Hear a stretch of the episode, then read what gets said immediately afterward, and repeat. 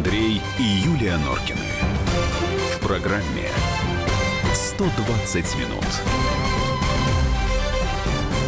19.05, э, радио «Комсомольская правда», программа «120 минут», студия Андрей Юлия Нуркина. Добрый вечер. Добрый вечер.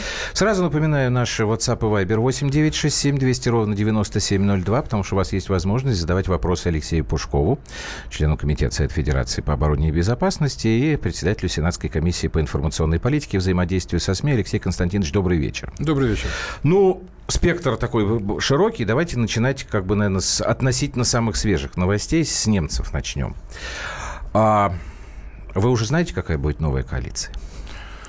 Высока вероятность, что это будет коалиция ХДС, ХСС, плюс свободные демократы, плюс зеленые. И Майка. И, это пресловутая. Э, высока вероятность. Угу. Но Меркель допустила и коалицию с социал-демократами. Так что так социал-демократы, по-моему, как не горят. Социал-демократы не горят, потому что в тени ХДС э, и Меркель они превращаются в младшего партнера, который фактически обслуживает э, политику э, канцлера и ее партии. И вот сейчас, э, ну что это за результат? 20% с лишним э, для социал-демократической партии, худший за всю послевоенную историю. Почему? Потому что они не согласны с Меркель по ряду позиций, но не способны Э, бороться с этими э, подходами, ибо являются младшими членами этой коалиции. То есть, если социал-демократы сейчас не уйдут в оппозицию, причем они должны, мне кажется, уходить в достаточно радикальную оппозицию Англи, Ангели Меркель, то они к следующим выборам так и останутся вот в этом... Если только еще в меньше, этой престижной даже. роли, знаете, вот на откидном стульчике в правительстве, и э, ведь известно, что Ангеле Меркель не нравились многие подходы Штайнмайера. Она предприняла, э, министра иностранных дел Германии, Ныне определенные усилия, да. чтобы его угу. даже поддержать э, на, на пост президента э, ФРГ, ну, ну, чтобы он только ушел из правительства. Угу. Габриэль с ней не был согласен по ряду вопросов. У них э, есть различия по отношению к России, по отношению к политике санкций, по отношению к Соединенным Штатам. Да. Поэтому социал-демократы, ну, вот как младший вот партнер... Самое интересное, на самом они только проигрывают есть. от этого. Вот нам чего ждать? Потому что какое-то время, пока Зигмар Габриэль возглавлял Министерство иностранных дел, э, вдруг из Берлина стали доноситься какие-то такие почти адекватные комментарии. Знаете, он же первый начал говорить. Ну, нет, по поводу... уже, уже при Штайнмайере. Это, это было... Не, ну, согласен, но, но Габриэль, Габриэль был более. более вот да. Теперь его уже не будет, скорее всего, да, в составе правительства. И это что означает? Ангела Меркель опять будет э, гайки закручивать в отношении с Москвой или нет? Я думаю, что она закручивать гаек не будет, но и э, серьезно менять политику тоже не намерена. Э, смотрите, Меркель э, политик э, консервативного типа в том смысле, что она очень с большим трудом пересматривает свои позиции. Вот она до сих пор настаивает, что политика открытых э, дверей, да. которая привела угу. в Германию миллион сто тысяч мигрантов, и которая подкосила ее на выборах. Из-за этого ХДС, ХСС потеряли 8,5% голосов. Тоже худший результат, да, угу. 49 -го года. И тем не менее настаивает, что это правильно, что это соответствует гуманистическим идеалам и так далее, и так далее. Я думаю, что она будет настаивать на том, что политика в отношении России останется прежней, пока Россия не изменит свою позицию по Донбассу. Ну, вот это все угу. известные ее, э, ее требования. То есть я от Меркель не жду абсолютно никаких сдвигов. Э, небольшие коррекции могут быть чуть-чуть. А, может быть, чуть-чуть больше, скажем, будет взаимодействие с Путиным по каким-то вопросам, потому что нельзя вечно стоять на одном месте, так сказать, да, вот по, по разным углам, как бы ринга. Но э, то, что она не откажется от этой э, политики, для меня достаточно очевидно. Э, если ее младшим партнером будет лидер свободных демократов Линднер, который высказывается и за снятие санкций, угу. и за лучшие отношения с Москвой и так далее, то может.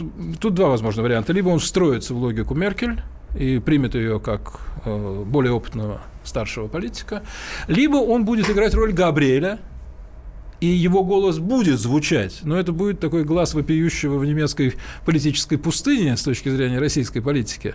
А политика будет остаться прежней, да, министр иностранных дел будет говорить правильные вещи, как угу. вы правильно отметили, да, то есть э, что-то разумное будет говорить, но политика правительства меняться от этого э, не будет. Пока не вижу у Меркель готовности менять свой подход. Э, главная причина, на мой взгляд, помимо ее личных взглядов, это нежелание превращать Россию в зону э, конфликта внутри Евросоюза. Она прекрасно понимает... Поясните, что вы имеете в виду. А, то, что она прекрасно понимает, что если только она поставит вопрос о смягчении санкций в отношении России или там отказа, допустим, да, ну. то она получает жесточайшую сразу оппозицию в лице Польши, Вен... э, этой, ну, Балтики, вас... Швеции, так. да, Великобритания. А, ну, Великобритания уже почти ушла, но пока еще есть. А, то есть э, со стороны вот этого антироссийского лобби. А главная задача Меркель – это сохранить Германию как лидера Евросоюза и себя как главного европейского политика. А для этого она должна как бы примерять позиции и прибалтов и итальянцев, и французов, и поляков. И в этой ситуации э, не случайно же они сейчас возобновляют санкции без всякого обсуждения. Ну это да. Но Автоматически. А, как... а почему? Потому что они боятся, что к вопросу миграции, к вопросу квот, к вопросу Брекзита, к вопросу избыточных полномочий Брюсселя, которые критикуют во многих странах, добавится еще и русский так вопрос. Вот я про это и говорю. А и она же... боится раскола в Евросоюзе. Поэтому так вопрос... ведь никто же насколько не... я... Нет, насколько я понимаю, что как раз Италия и э, другие ведущие европейские страны, они как раз э, склонны э, к тому, чтобы давайте мы, ребятки, смягчим немножечко санкции. Ну, Неужели так значимы так не, а, для Меркель и Польша, и э, страны Балтии? Более значимы, чем Италия или Испания. Почему? Вот, кстати, объясните. Экономически так, почему? почему? Нет, не экономически. Я думаю, здесь э, причины следующие. Во-первых, э, они более буйные. Вот знаете, помните, у Высоцкого было ну, настоящих да, буйных да. мало, вот и нету вожаков, да?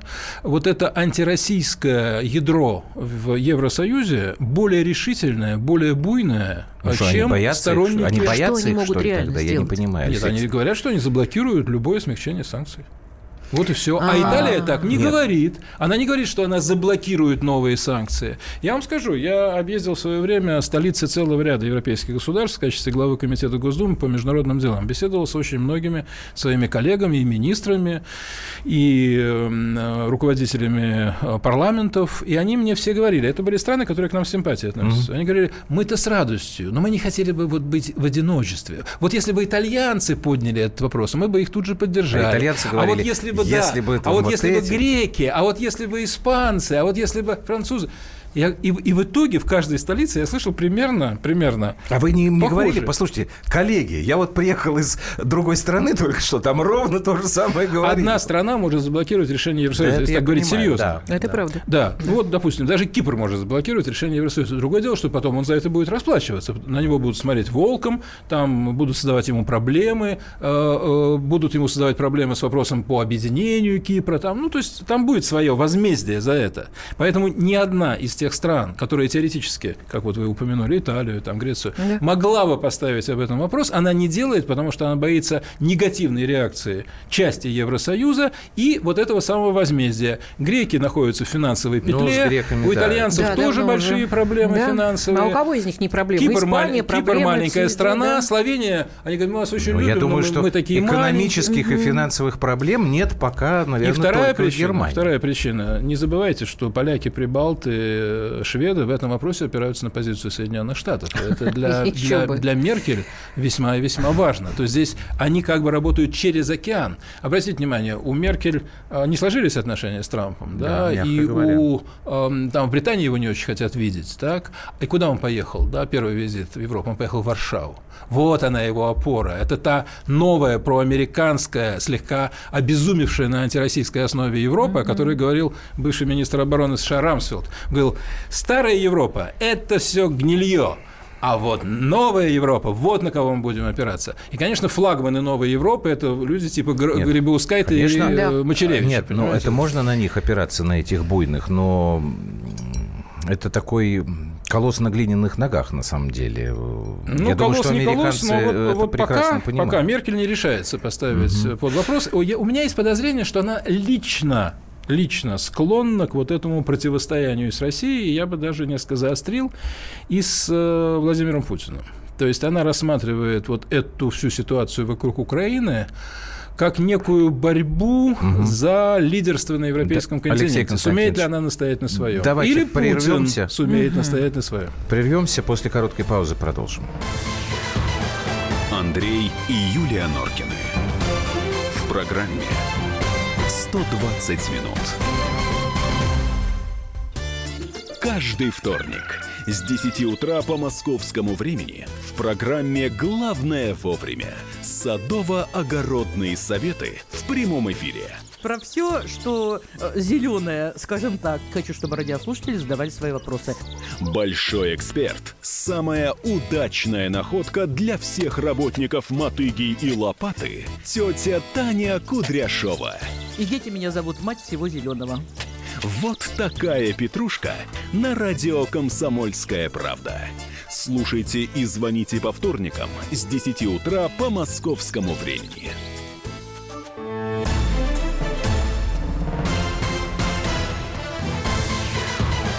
Андрей и Юлия Норкины.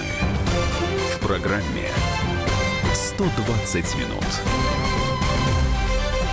И у нас в гостях сегодня Алексей Пушков, глава Сенатской комиссии по информационной политике и взаимодействию со СМИ. Алексей Константинович, у меня еще один будет вопрос, потом от немцев на время мы отстанем. Естественно, он касается альтернативы для Германии. Вы знаете, вчера, когда мы вот тут с коллегами обсуждали итоги немецких выборов, кто-то из слушателей, кстати говоря, из слушателей в Германии, я сейчас не буду просто это искать, а, он задал такой вопрос. А на каком основании альтернативу для Германии называют нацистской партией? Я стал думать. Ну, они, значит, э, это, это антимигрантская, конечно, партия. Они не хотят, чтобы строились э, новые мечети. Они не хотят, чтобы девочки и женщины ходили в, в этих в никабах там в паранже. И, честно говоря, я больше не вспомнил ничего. Вот почему у них такой вот стойкий, потому что были же митинги в воскресенье, и в понедельник. Это чистый продукт э, правления э, либеральных сил в Германии, которые устанавливают свой лексикон, свою систему определений для своих политических противников. То же самое было во Франции. Национальный фронт очень долго называли нацистской партией. В последнее время стали от этого отходить, но некоторые ну, по-прежнему говорят. Папа Ли Пен позволял себе. Ну, Папа Ли Пен там совершал, да, ряд заявлений, э, таких непродуманных, угу. я бы сказал, но Марин Ли Пен это Марин вообще никогда не было. другая история. И тем не менее на нее пытались навесить этот ярлык. А я считаю, что это просто инструмент политической борьбы. Ничего нацистского в альтернативе для Германии не существует. Они не поклоняются Гитлеру. Больше нацистского, честно говоря, в, на Украине.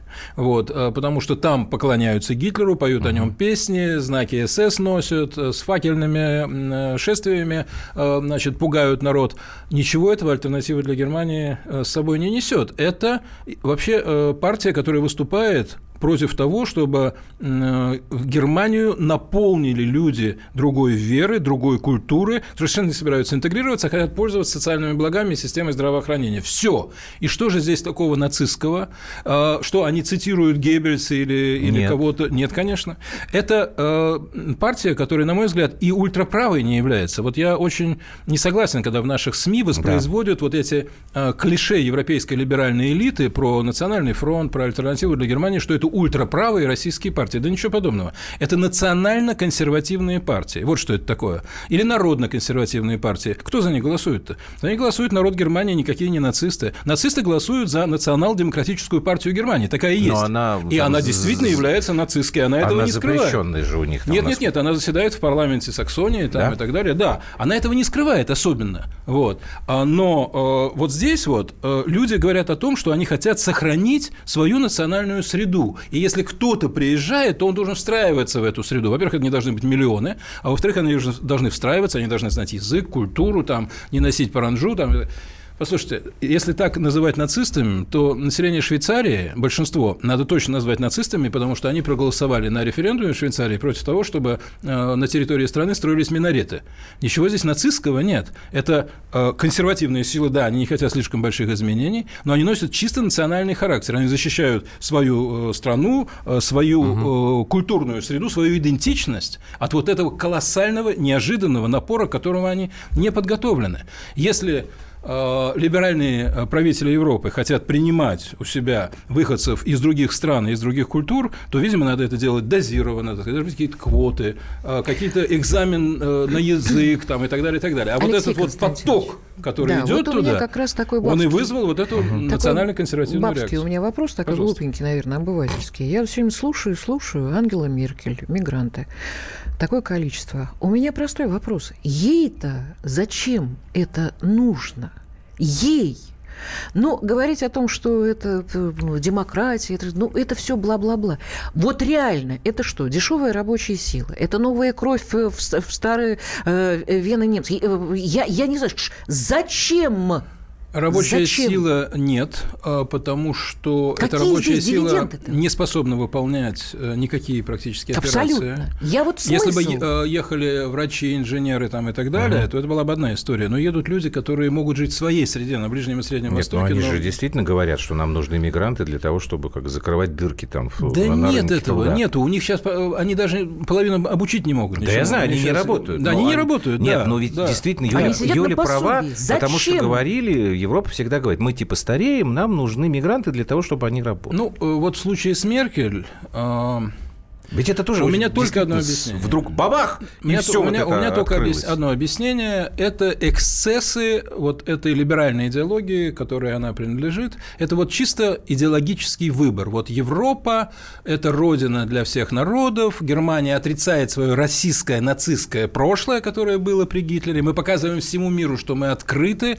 что у нас не осталось ни оттенка расизма, нацизма. И вот на этой либеральной основе Германия и будет лидером свободного мира. И обратите обратите внимание, когда Трамп пришел с другой программой в Соединенных Штатах, заявил Америка превыше всего, стена с Мексикой, из восьми стран Арабского Востока не пускаем иммигрантов, да, угу. что написали все либеральные издания мира, а Лос-Анджелес Таймс.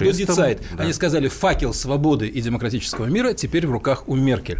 То есть это идеология, которой она следует, и с помощью которой она себя делает лидером вот Но, этого огромного Подождите, она, она же не глупый направления. человек. Вот, отнюдь. совершенно верно. Она не глупая, она же и понимает, она должна что была экономическая помнить. составляющая, социальная составляющая, недовольство. Она же должна понимать, что вот хорошо, конечно, там заявлять и, и идеи, и все-все-все, но она же не сумасшедшая. И она должна она была бы помнить, человек, что еще до того, когда как Германия провозгласила эту политику открытых дверей, были погромы и под Парижем, и в Лондоне. Понимаете, это все виделось. И о том, что политика мультикультурализма потерпела крах, говорил, э, по-моему, даже еще не Кэмерон, а кто-то до него. И вдруг она действует вот таким образом. Ну, во-первых, я думаю, что она считала, что ущерб будет меньшим, чем тот, который понесла ее партия. Она же сказала все время, Германия э, выдержит этот напор, справится, она сказала. Она считала, что она лично справится, и ХДС, ХД, ХДС и э, ХСС, э, вот ее партия, они справятся. Они же справились. Вот вы говорите, она умная женщина. Так она же победила на выборах. Давайте все-таки не забывать. Она выборы Это не да. проиграла. Это да. Да, она потеряла 8,5%, но она выиграла выборы. И то есть получается, что риск Алексей был... Константинович, лукавые вещи. Вы сами сказали, 49-й а, год. Значит, за 68 лет существования Христианского демократического союза это худший результат. Да. За 68 да. лет. Кризисная ситуация. Вот такая вот, вот такой Если поток. кто и выиграл выборы, то выиграл альтернативу, потому что ей всего 5 лет. Но она не пойдет в правительство, она не будет не принимать решений. А я вам объясню, почему. Вот вы упомянули э, Национальный фронт. Сколько Национальному фронту лет? Я сейчас даже так вот и не вспомню. Да? Ну, с 80-го года. Ну, уже, в общем, там почти 40. Да. Ну и так вот худо-бедно, на самом деле, только при Марин Ле Пен можно говорить, что они стали добиваться успеха. Вот в соседней Франции – 40 лет. И вдруг мы видим в Германии 5 лет партии, и она уже третья по численности их фракции. Это о чем? Это что? Это феномен какой-то просто-напросто? Знаете, мы очень часто приписываем западным лидерам тот э, политический интеллект, дальновидность и мудрость, которые на самом деле у них нету. Вот если вы посмотрите на качество европейского лидерства – то когда говорят, что Меркель самый вот сильный гениальный политик Европы, да, то это может быть только на фоне тех лидеров, которые вообще из себя ничего не представляют. Ну, да. Меня Меркель вообще вот лично абсолютно не впечатляет. особенно, да. Она меня совершенно ничем не впечатляет, кроме, возможно, тем, что она э, обеспечивает ну, достаточно устойчивое экономическое состояние Германии, ее лидирующие позиции в Евросоюзе, что неудивительно, потому что у Германии просто самый большой ВВП, самая развитая рабочая сила, больше всего заводов, и она больше всего экспортирует в страны ЕС, то есть она автоматический лидер. Она и до Меркель была лидером, она при Меркель осталась лидером. Она uh-huh. не растеряла преимущества Германии, которые были. Да, за это немцы ей признательны, как бы, что Германия а, находится в одном из самых лучших а, экономических а, состояний в Европе. Но сказать, что Меркель великий лидер, а что она сделала? Она решила сирийский кризис, она предотвратила какую-то войну, она э, стала носителем какой-то новой, э, так сказать, э, глобальной концепции, которая объединила ну, там вот, все страны. Она, видимо, Ничего этого нет. Поэтому смотрите, вы говорите, что вот она умная. Ну, ну, умная умная, но она не, не великий стратег. Она отталкивается вот от хода событий. Вот она смотрит, что, что нужно сделать, э, вот если миллион человек, так сказать, к ней идут. Вот венгры их не пускают, и австрийцы, да. а я пущу и скажу, что вот я великая такая либеральная сила, вся, вся пресса меня поддержит, средства массовой информации меня поддержат. Вот. Это мое знамя, это моя идеология. А я скажу, что вот на этой основе мы будем строить угу. единую Европу. А если мы будем закрываться в национальных границах, то и единая Европа распадется. Для нее же еще вот это единство Евросоюза, вы поймите, Евросоюз для Германии это абсолютно ключевая вещь. Это Я понятно. говорил с молодыми немцами. Да. Знаете, какая первая Европа, э, первый вопрос их интересует? Вот кого-то спрашиваешь, там говорят, национальная безопасность, борьба угу. с терроризмом. Нет. Они говорят, для нас самая главная европейская идея. Это молодые парламентарии, 40 лет, 42 года. Я говорю, почему для вас самая главная европейская идея? Ну, все-таки Германия же отдельная все же страна, у вас свое правительство, свой канцлер. Ну, почему для вас самая главная европейская идея? Полминуты у нас Они осталось. говорят, потому что для нас э, судьба Европы неотделима от судьбы Германии. А у этого есть финансово-экономическая основа. Европа все больше и больше превращается в колонию колонию. Германия. Германия. И Трамп однажды грубо сказал, ну правильно, он сказал, что евро – это завуалированная форма господства немецкой марки. Вот Алексей все. Пушков у нас в эфире. Мы продолжим после выпуска новостей. Андрей и Юлия Норкины. В программе «120 минут». Главное аналитическое шоу страны.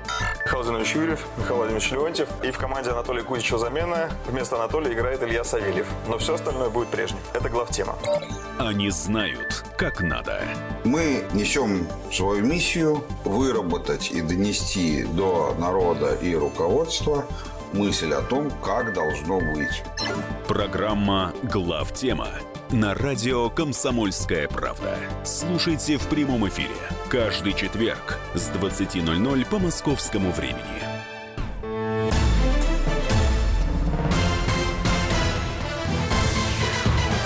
Андрей и Юлия Норкины. В программе «120 минут». Алексей Пушков, глава Сенатской комиссии по информационной политике и взаимодействию со СМИ. У нас сегодня в программе 120 минут. Не ругайтесь, пожалуйста. Просто вы пока присылаете в WhatsApp и Viber вопросы, которые так или иначе э, совпадают с нашими.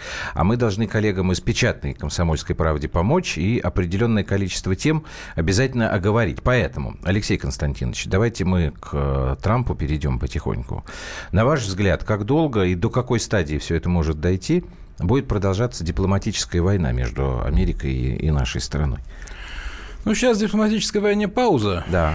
Мы намекнули, что мы можем попросить э, сократить э, число американских дипломатов в Москве до числа, собственно, наших дипломатов США, потому что вы знаете, что у нас там 450 человек, но 150 угу. работают в нашей ООН. миссии при ООН. Да. А если бы ООН находилась в Дели или в Вене, скажем, где ну, было бы на самом деле работали. правильно, чтобы она находилась, или в Женеве, а не в Нью-Йорке, я считаю, что это была ошибка Сталина в свое время. Вот, так вот, если бы они были там, то было бы 300 человек. И надо американцев теоретически, во всяком случае, можно поставить вопрос о том, чтобы они сократились до 300 человек. Это было обозначено, но эта мера не была э, принята. Реализована. Да, да, и после этого руководство МИДа заявило, что мы пока не будем прибегать к этой мере. Я думаю, что причина стоит в том, что сокращение на 750 человек американского дипкорпуса здесь и сотрудников э, дипмиссии – это все таки весьма существенная мера. И если мы сейчас сократим еще на 150, они там начнут нас сокращать. В общем, мы можем, конечно, полностью разрушить э, наши двусторонние отношения.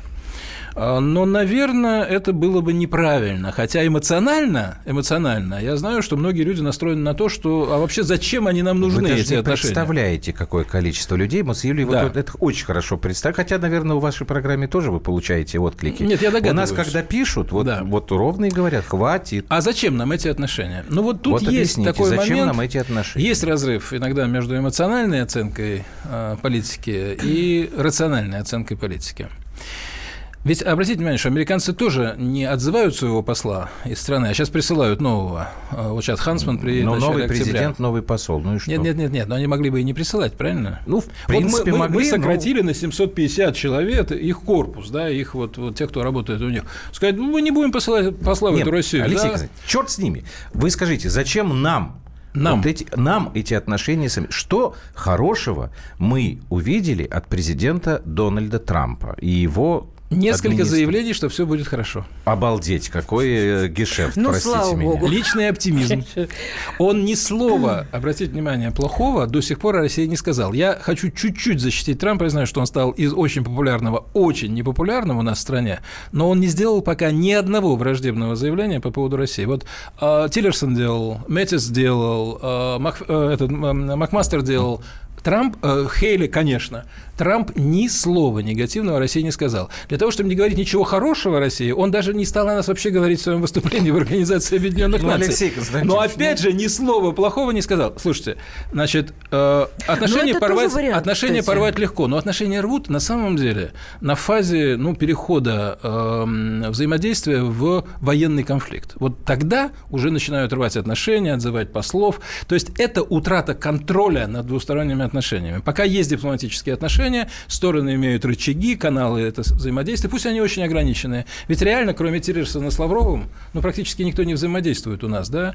Но все же ну, мы... Сурков с Уолкером сейчас вот Ну, Сурков с Уолкером, я не знаю, Уолкер делает такие заявления, что, мне кажется, он уже стал не спецпредставителем а, Соединенных Штатов по Украине, а спецпредставителем Украина. Порошенко. Да, он может вполне получить пост в администрации Порошенко и, э, может быть, даже и место Климкина занять, допустим. А почему нет? Так сказать, если ну, они да. уголь американский Фок, покупают, Фок, почему бы Фолкера не, назначить на место на гражданин США, министр иностранных дел Украины очень даже хорошо, вот, и Порошенко будет доволен.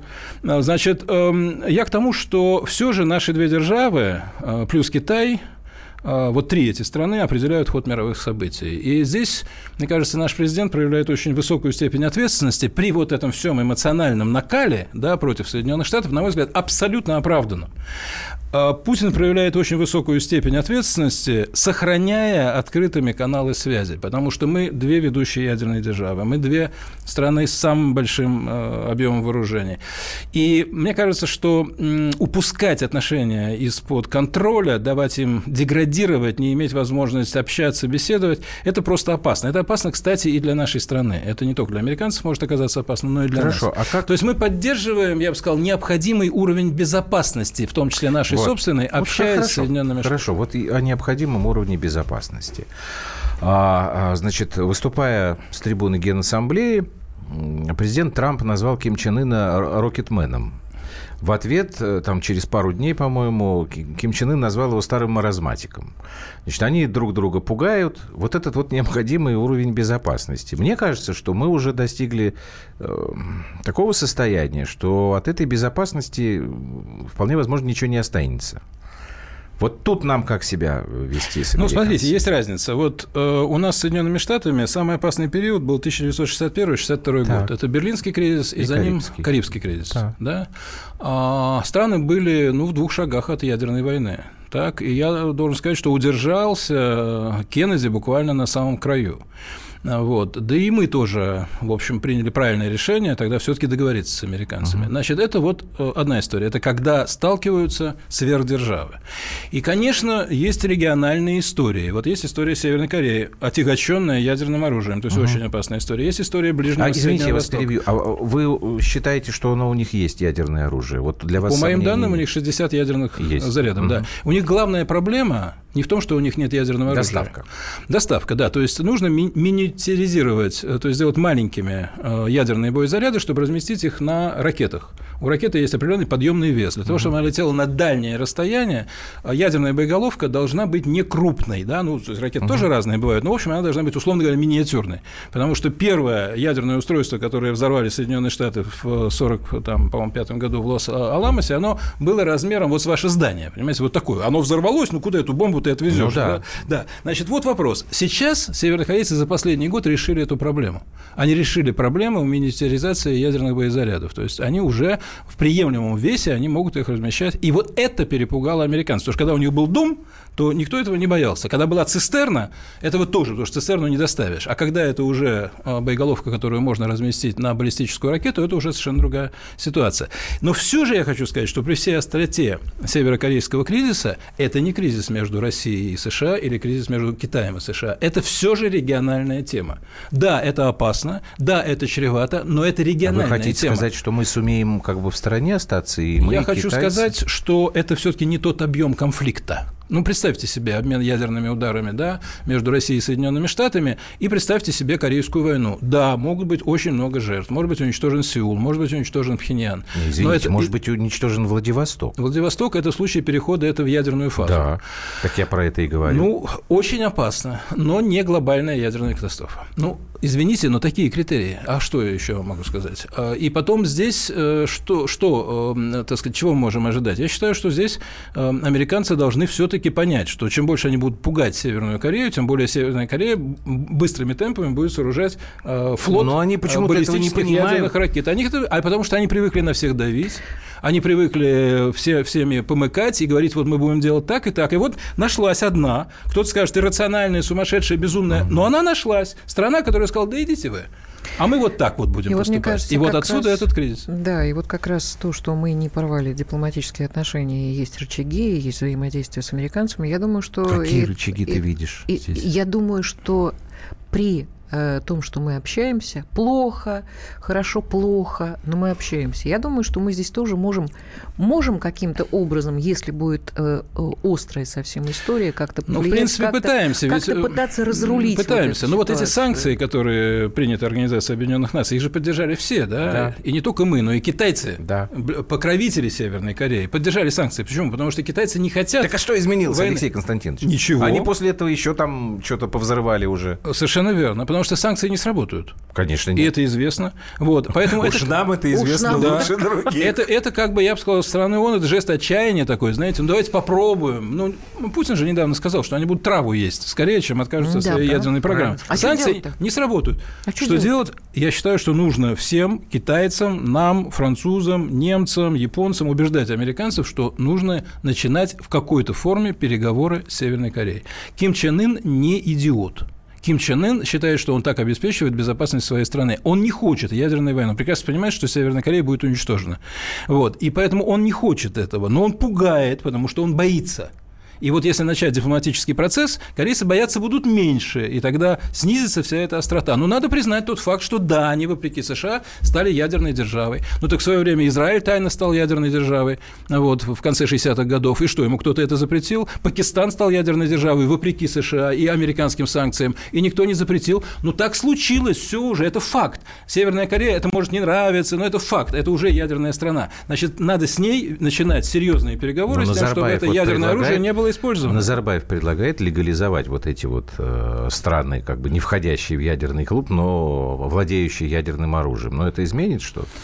Ну, это-то не изменит. Я думаю, что просто нужно исходить из того факта, что США не могут себе позволить войну с Северной Кореей. Вот это надо объяснять американцам. Мне кажется, что они это понимают. Вы обратили внимание, было заявление министра иностранных дел Северной Кореи, который сказал, нам США объявили войну. Да. В ООН. Трамп сказал, что нас уничтожат. Это объявление войны. Что отвечает Госдеп? Это абсурд. Мы, не, мы заявляли, что, что мы... Что вы, что вы? Да, да. в голове не было. Американцы не хотят никакой войны с Северной Кореей. Понимаете? Потом цена этого огромна. Вот представьте а себе... цена блефа, Алексей Константинович. Какого блефа? Корейского? Нет, американского. Если э, Трамп говорит, что сейчас будет там ярость, вся наша ярость э, обрушится и что-то там такое, мы там уничтожим КНДР, это да. он говорил. Да. Но он они просто... этого не делают. Андрюш, да. это он блеф. Сболтнул просто, Нет, это блеф. Подумал. Если вы это... все время блефуете, а потом оказывается, что вы этого ничего не делаете, тогда грош, грош вам цена, как в США к этому сильному два, государству. Два подхода. Значит, вот с этой позиции а, его критикует Маккейн, с вашей позиции. Ой, Маккейн, Нью-Йорк Таймс. Нет, да. и, и либералы, и консерваторы его критикуют все за то, что если ты не готов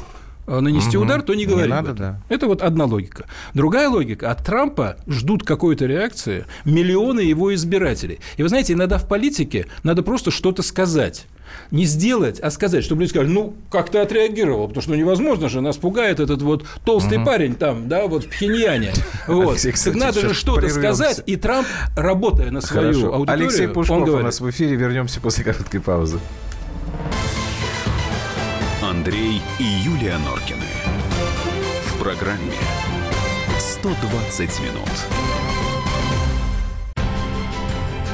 Будьте всегда в курсе событий. Установите на свой смартфон приложение «Радио Комсомольская правда». Слушайте в любой точке мира.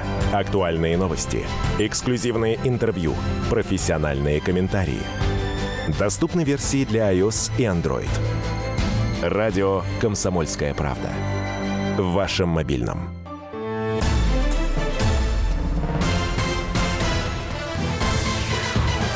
Андрей и Юлия Норкины. В программе «120 минут». Алексей Пушков у нас сегодня в эфире, глава комиссии Сената по информационной политике и взаимодействию со СМИ, член а, Комитета по обороне и безопасности. Алексей Константинович, без Украины мы, я не обойдусь. У меня сегодня был очень тяжелый эфир на НТВ.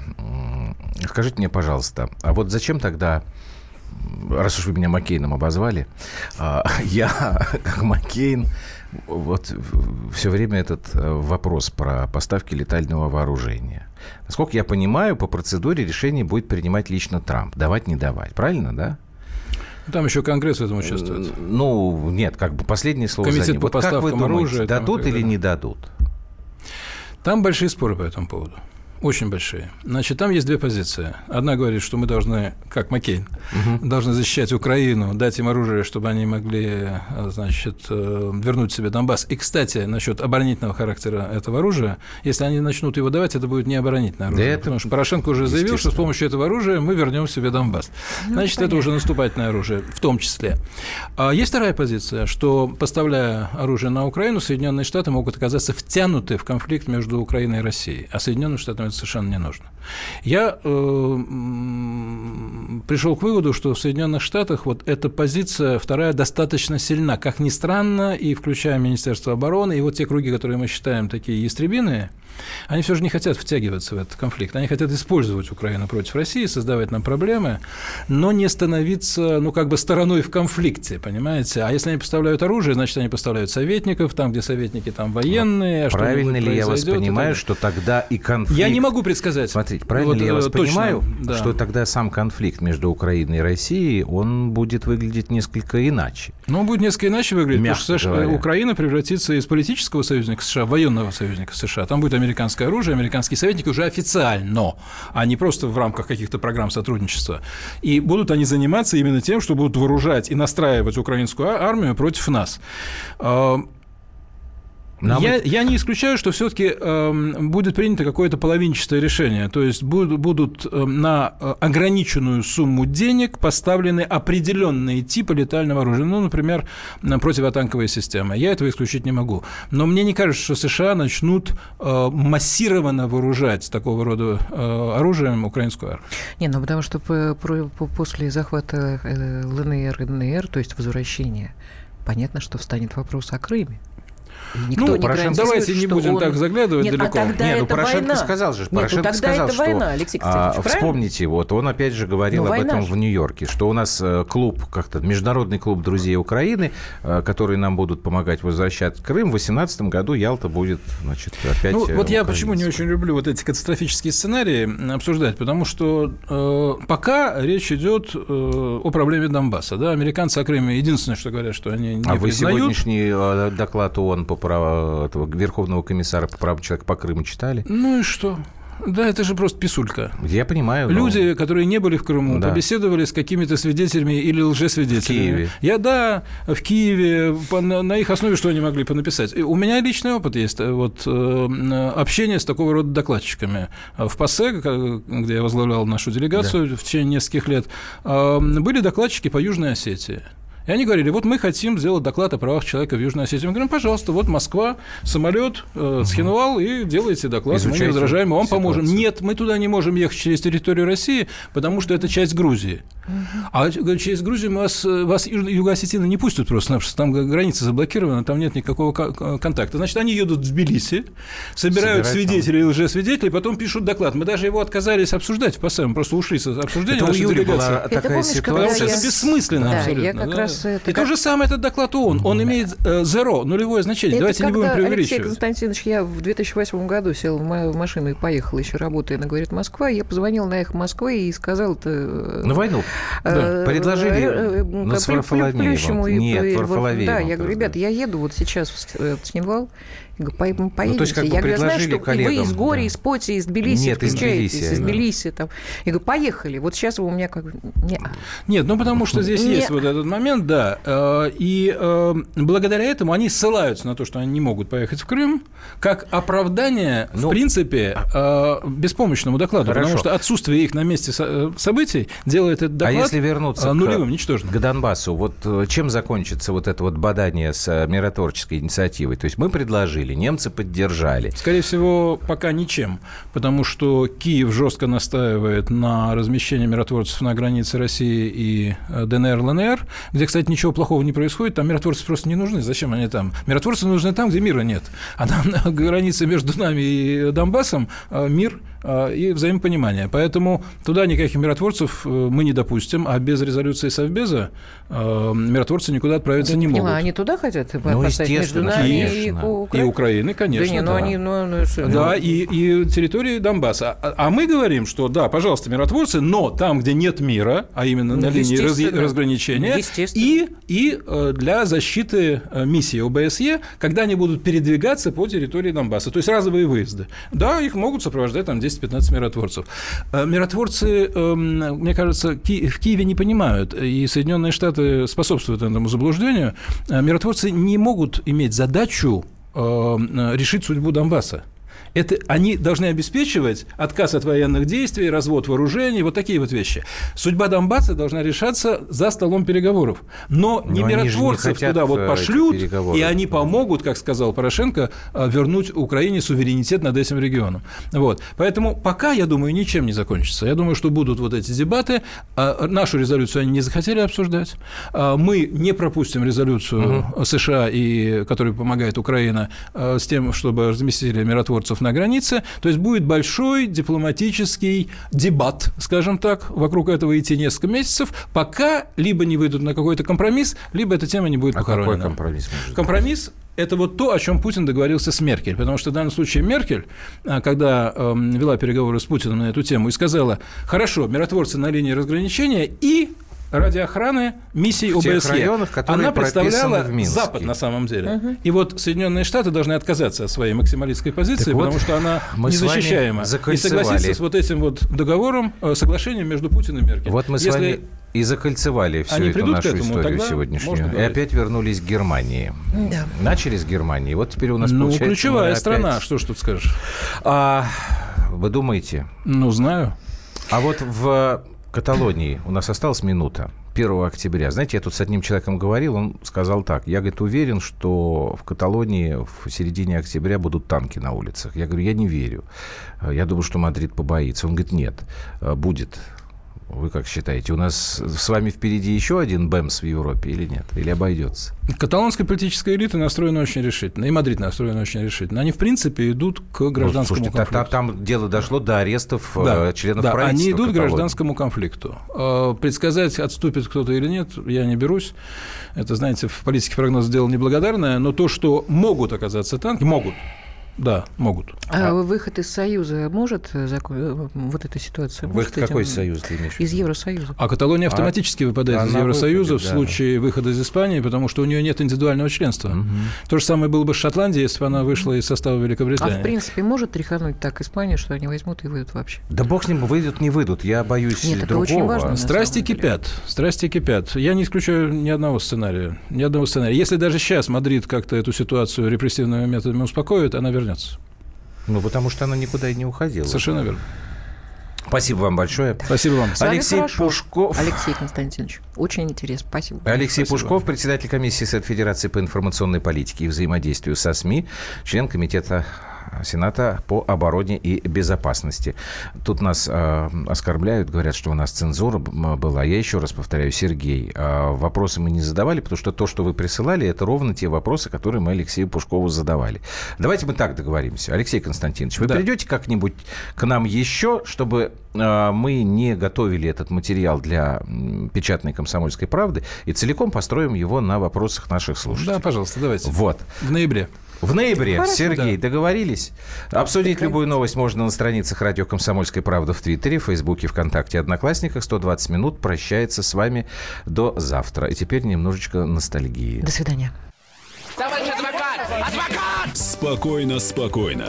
Народного адвоката Леонида Альшанского хватит на всех. Юридические консультации в прямом эфире. Слушайте и звоните по субботам с 16 часов по московскому времени.